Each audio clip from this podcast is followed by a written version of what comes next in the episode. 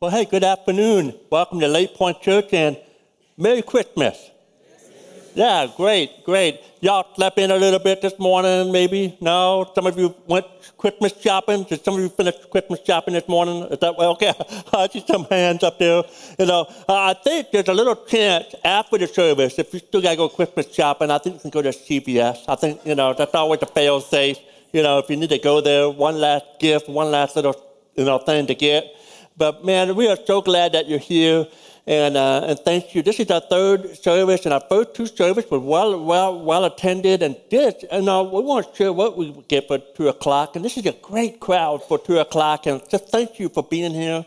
And as Pastor Tom mentioned earlier, um, as you came in, should have received a program. And inside the program, you it's a connection card. And inside that, you know, if you can take that connection card, let us know who you are, fill that out, and and how can we pray for you in the back. And then as you leave the places in the offering boxes, you know, offering kiosks. You can drop it in one of those offering kiosks, or you can give it to me, and uh, just uh, let us know um, a little bit about you, and, and, thank you for being here. And, and we have a free gift to give to all of our first-time guests. If you're here and it's your first time, I'd love to meet you after the service. And uh, again, I'll be out in this lobby, and uh, I'll be looking for you. And uh, also, Tom mentioned this is the, a special offering today and everything that we collect goes to international mission. And you can give by, you know, putting something in the offering box, you know, offering kiosk, or you can give online. There's a little QR code behind me.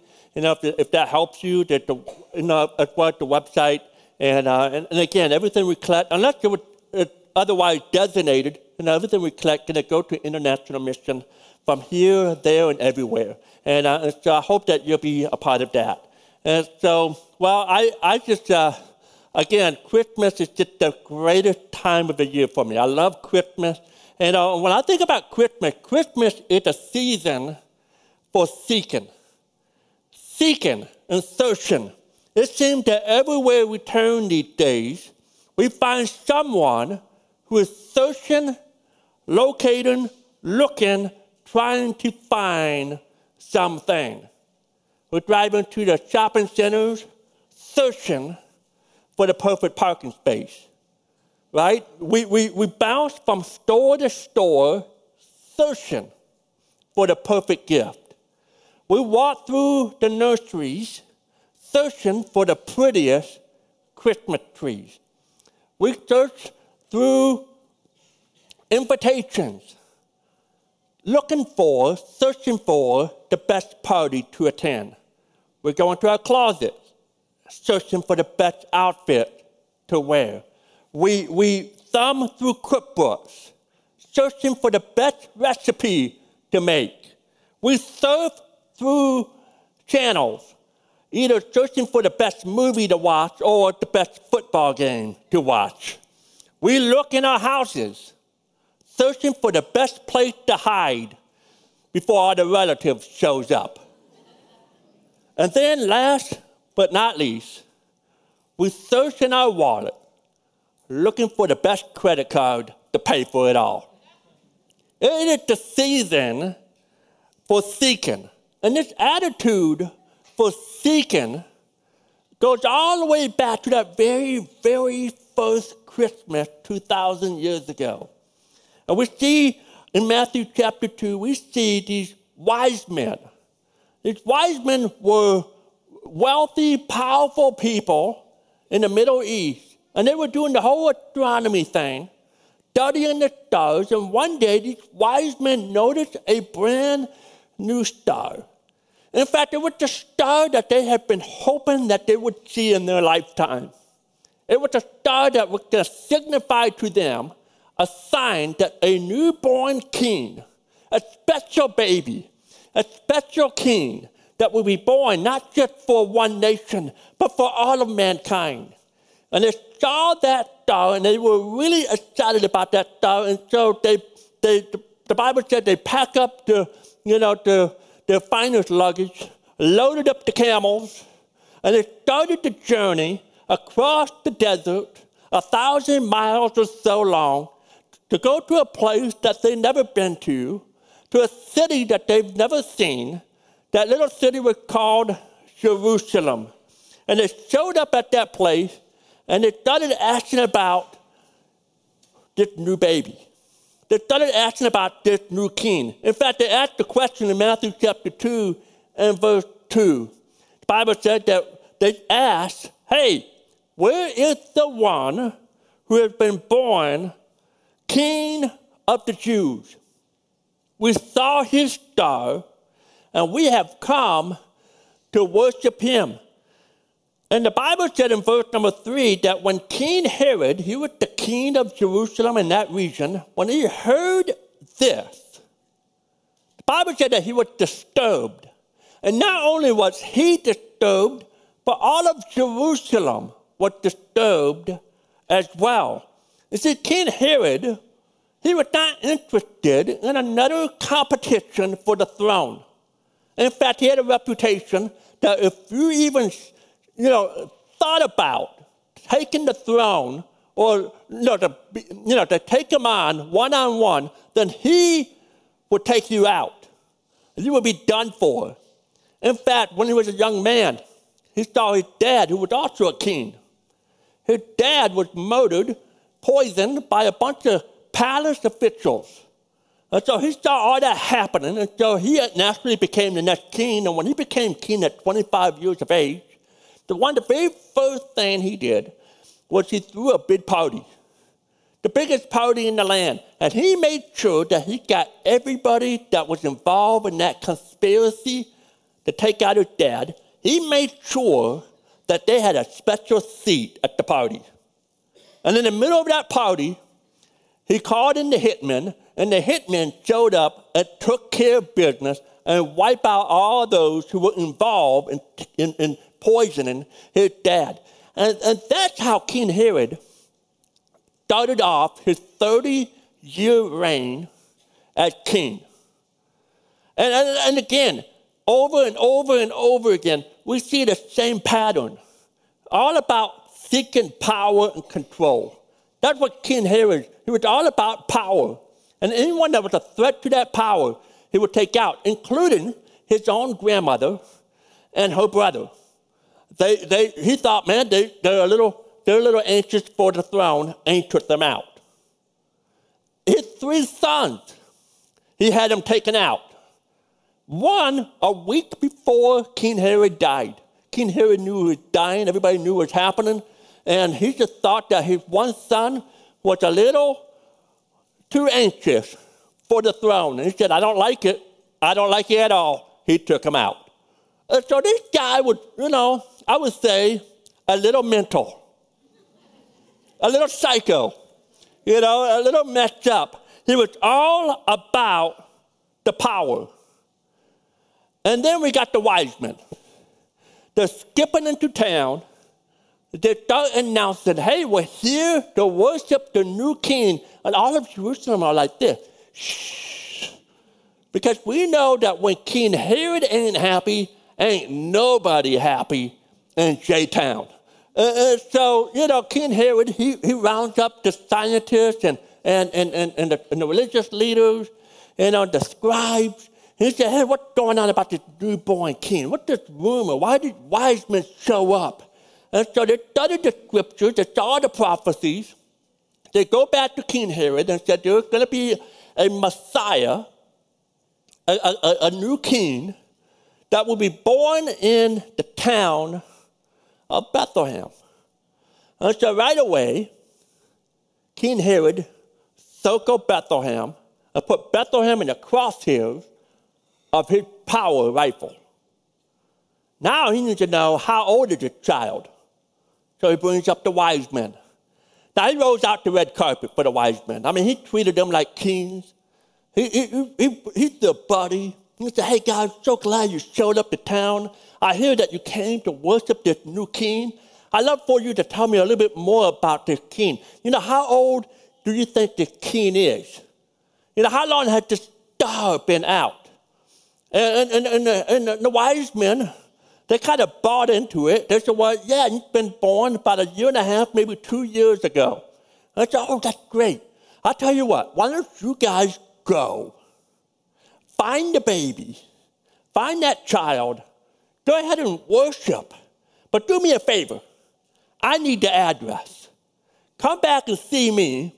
Give me the address so that I could go down to Bethlehem and worship him too. And the wise men said, Sure. And you see, King Herod, he's all about his power. He's seeking and searching for more power.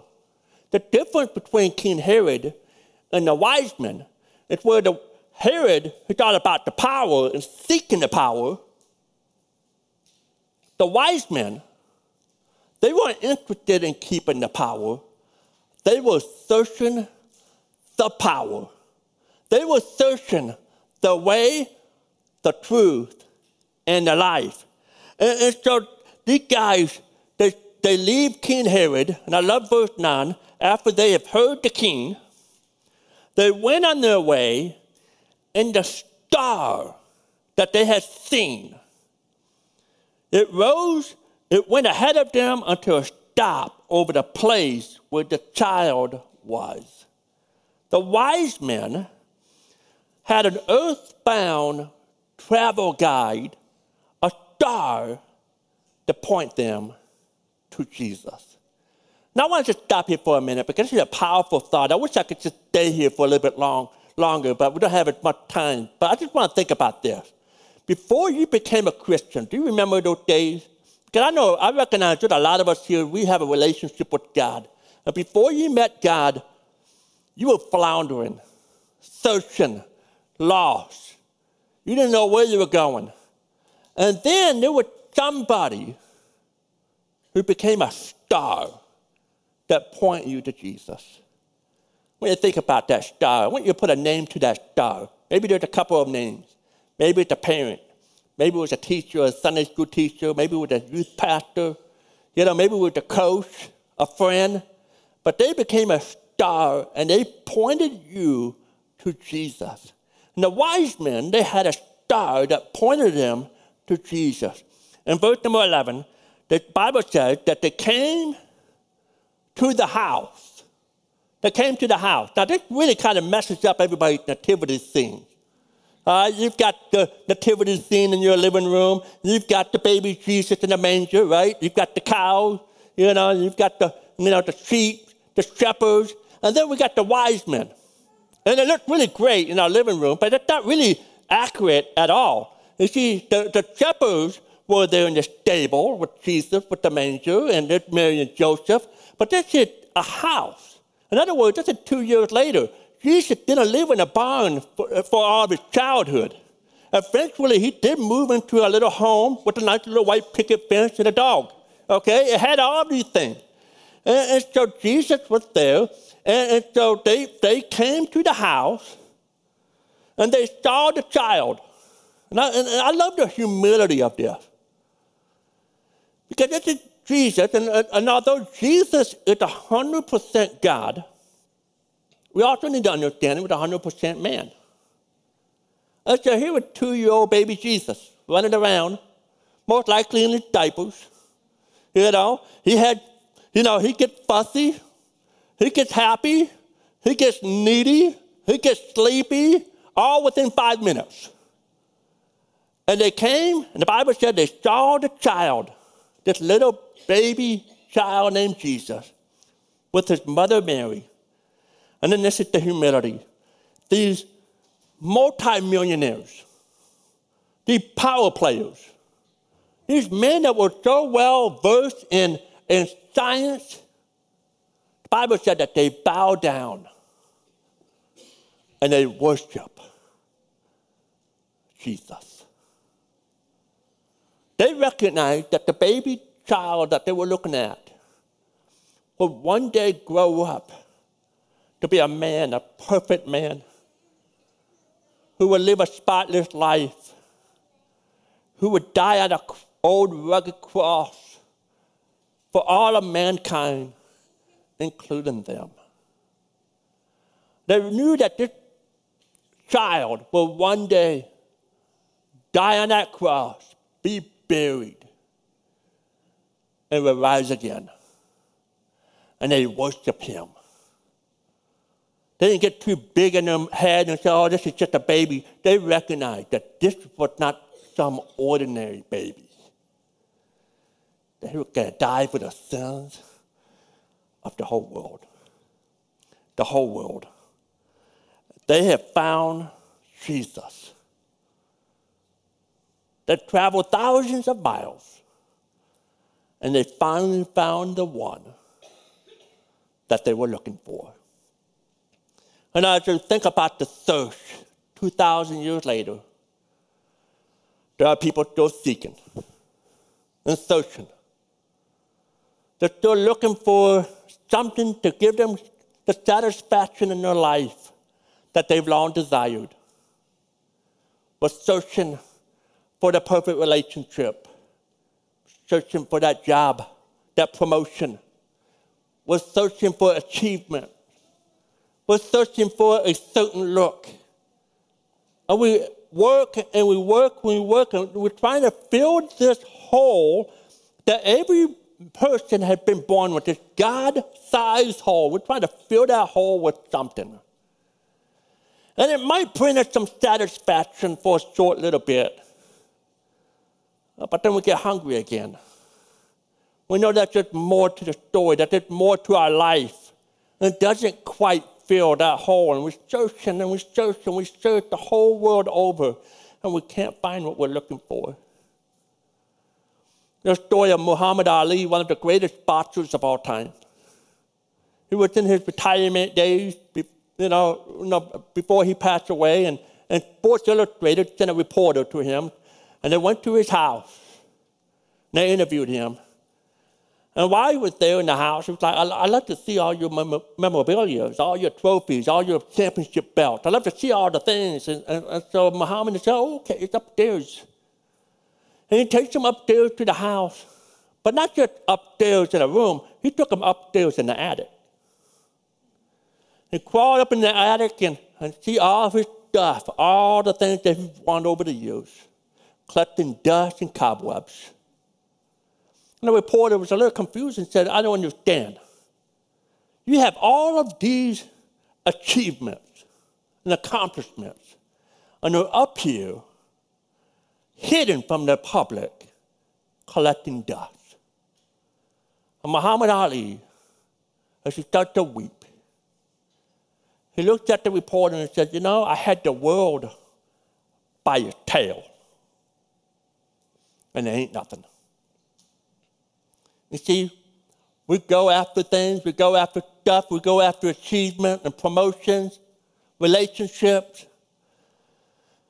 And at the end of the day, still searching for something that we're missing.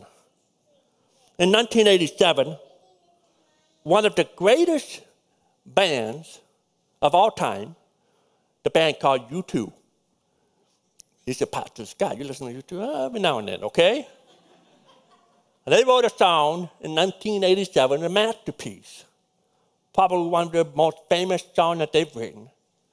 It got popular back then. It kind of it kind of went through a cycle, and in the last five to ten years, it kind of went through a, a, a, revival of a sort, and got repop, you know, popular again to a new generation. That song is called "I, I Still Haven't Found what I'm looking for. I still haven't found what I'm looking for. And, and the reason I believe this song is so popular is that it resonates so deep inside all of us. I've climbed highest mountains. I've run through the fields. I've scaled the city walls. But I still haven't found what I'm looking for. Perhaps that describes you. You're here today, you've been searching, and you haven't found what you're looking for. Maybe the reason why you haven't found what you're looking for is because it's actually somebody, somebody who's looking for you. And he's waiting for you.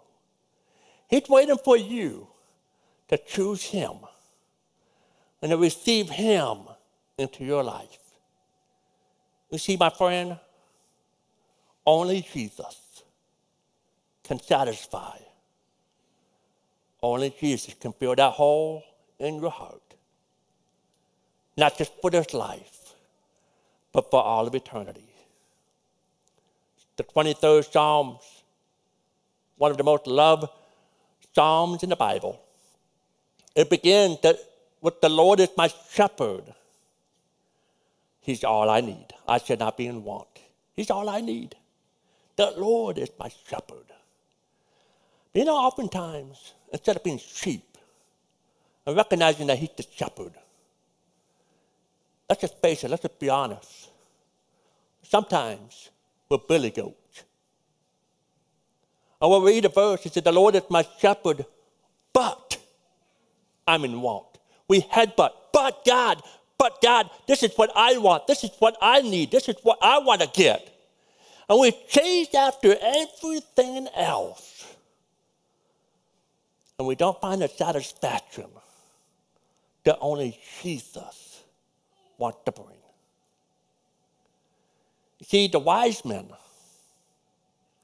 they found the one who they were looking for. And it changed their life. Look at verse 12. And having been warned in a dream, not to go back to Herod, the Bible said they returned to their country by another route. You see, when you truly meet God, when you truly meet the Lord, you'll leave in a different way. In fact, you'll leave here differently than the way you came. You see, Jesus, He wants to change your life. He wants to change you. And when you meet Him and step Him into your life, you become changed. I pray for you here in the next few minutes that you will leave here differently than the way you came because you finally found the one that you've been looking for. Heads bowed and eyes closed. Perhaps there's someone here today, you've never asked Jesus to come into your life. You never recognized the fact that He and He alone can save you. And today, you says, God, today, I want Jesus to come to my life. And I want him to be my Lord. I'm tired of chasing after all that other stuff. It brings me satisfaction for a short little bit, then I get tired, I get hungry again. But today, I know that I need Jesus and Him alone. And if that's you today, no one's looking. And says, God, that's what I need to do. The Bible said that whoever calls upon the name of the Lord will be saved. In other words, right where you're sitting, you can call on Him. And today you can be saved. In other words, He can come into your life and be your Savior today. It's not a seven day or a seven step program or a 40 day journey. The Bible said that today can be the day of your salvation. You can leave here today different than the way you came. And all you have to do is cry out to Him. In the next minute here, I'm going to pray a prayer. I call it the sinner's prayer. And I'm praying it to me. You're going to pray to a holy God who is here in this moment. He is listening to you right where you are. And He will meet you where you are. He says, God, you don't understand what I've done. Doesn't matter. My friend, God loves you. Whatever you've done, He's willing to come into your mess and forgive you of your sins. And today, you can do that. You can do that by crying out a prayer, by praying this prayer in the silence of your heart. And here's the prayer Dear God, I am a sinner. And I have been searching for satisfaction all in the wrong places. But today, I recognize that only you and you alone can come into my life and you can save me You can fulfill all the desires of my heart.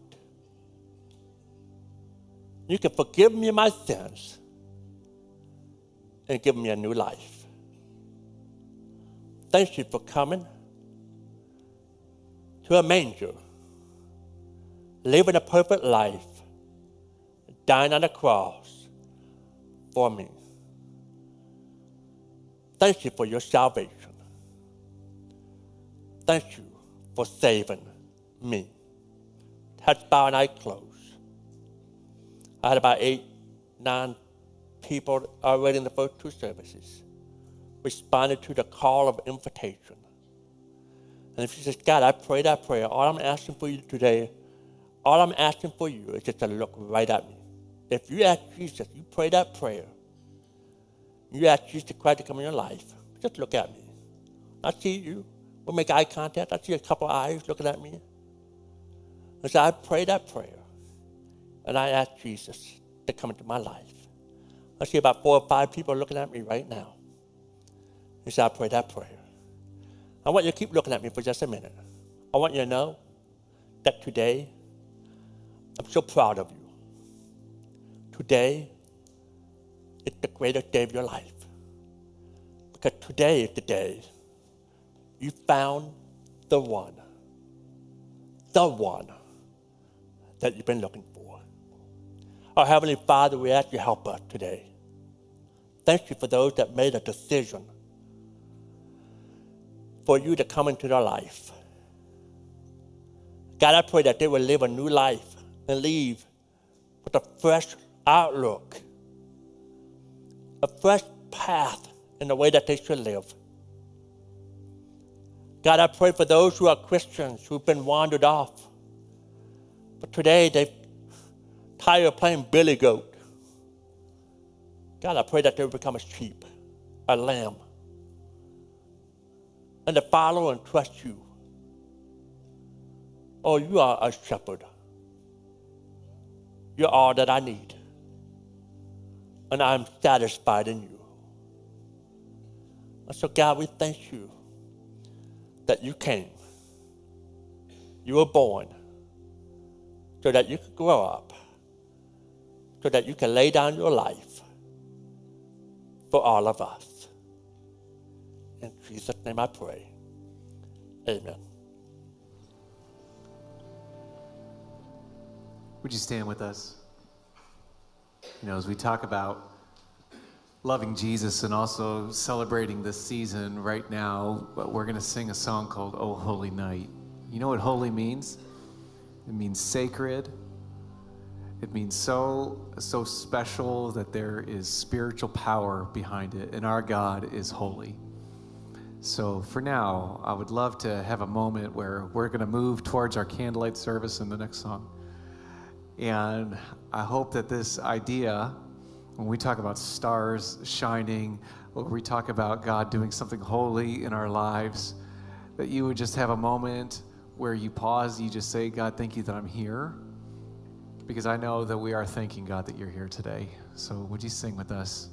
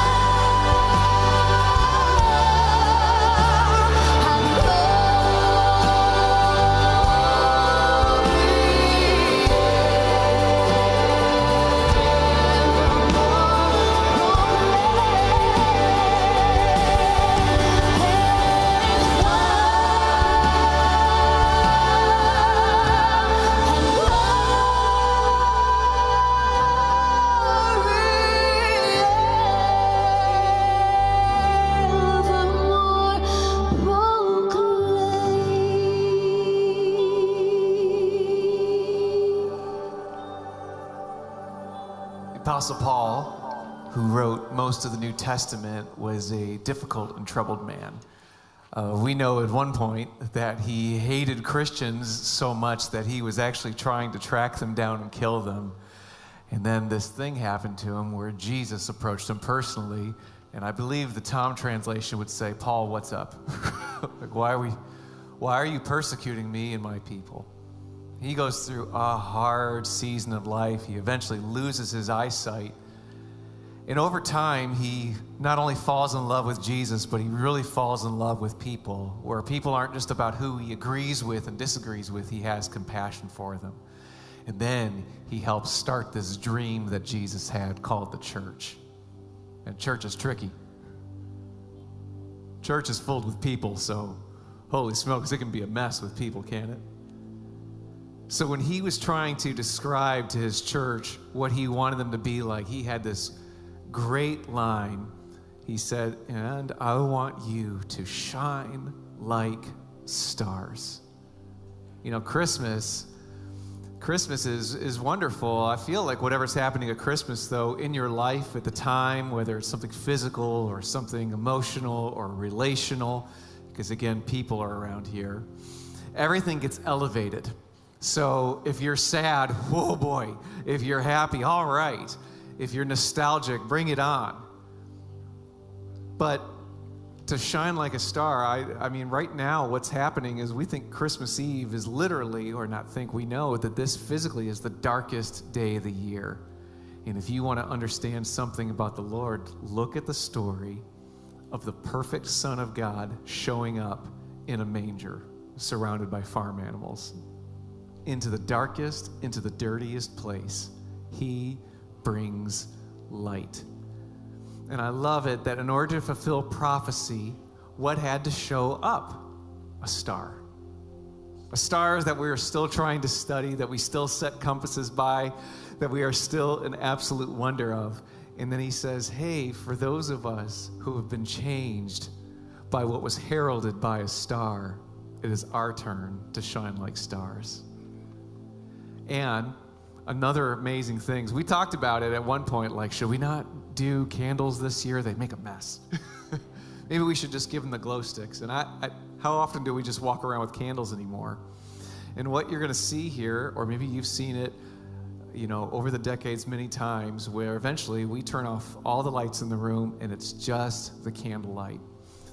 And we're going to sing Silent Night together. And we're going to sing it like a worship song because we want to remember two things our God is good, and you have a light to share. This room is not as bright without you. So we sing together. And on those times, if everything is elevated in your heart, maybe you're lonely right now. Not right now, you're not. And maybe you're wondering if you're not like, if you're ever wondering if you're going to have a place to connect with. No, right now it matters because all of us are going to hold candles together. You are so loved, my friends. And I just ask you that for one moment in all of the noise of your life at 2 p.m., 3 p.m. ish on a Sunday, have a quiet, silent night. Will you sing with us? Near the end, we'll light the candle.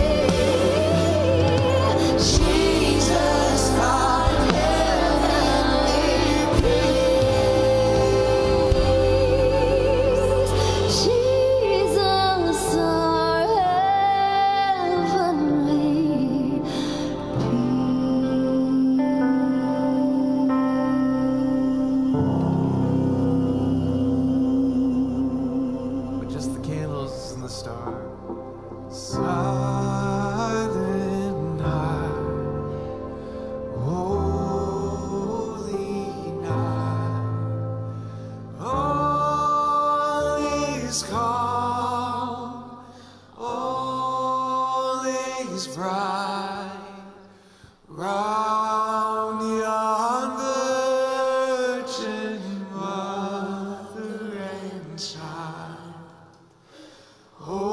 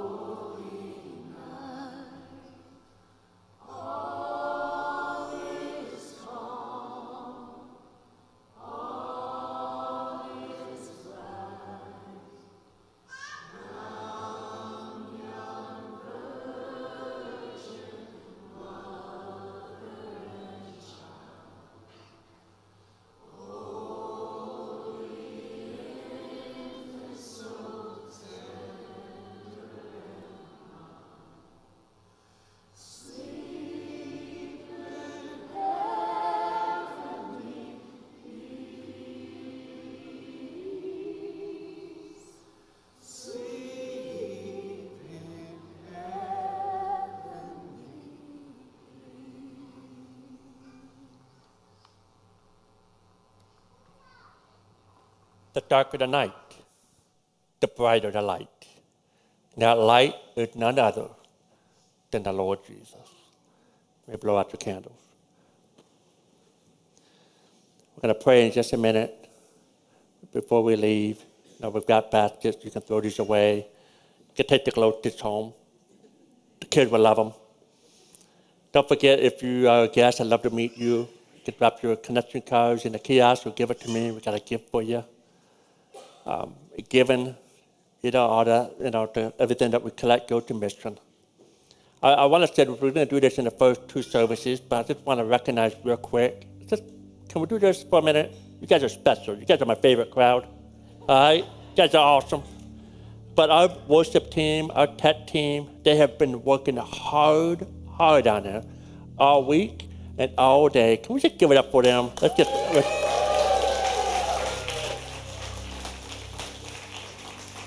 and our band worship team back there, thank you, and our camera guys in the back. And so let's pray. God, we thank you for this day. We thank you for this season. Oh God, I know that tomorrow and the next day or two, we're going to be busy with presents, family gatherings, food, all the stuff that we love to do. But God, in the midst of all of it, I pray that we don't miss the Christ in Christmas. And so, God, I pray that you bless us the next couple of days as we reflect on what you've done for us.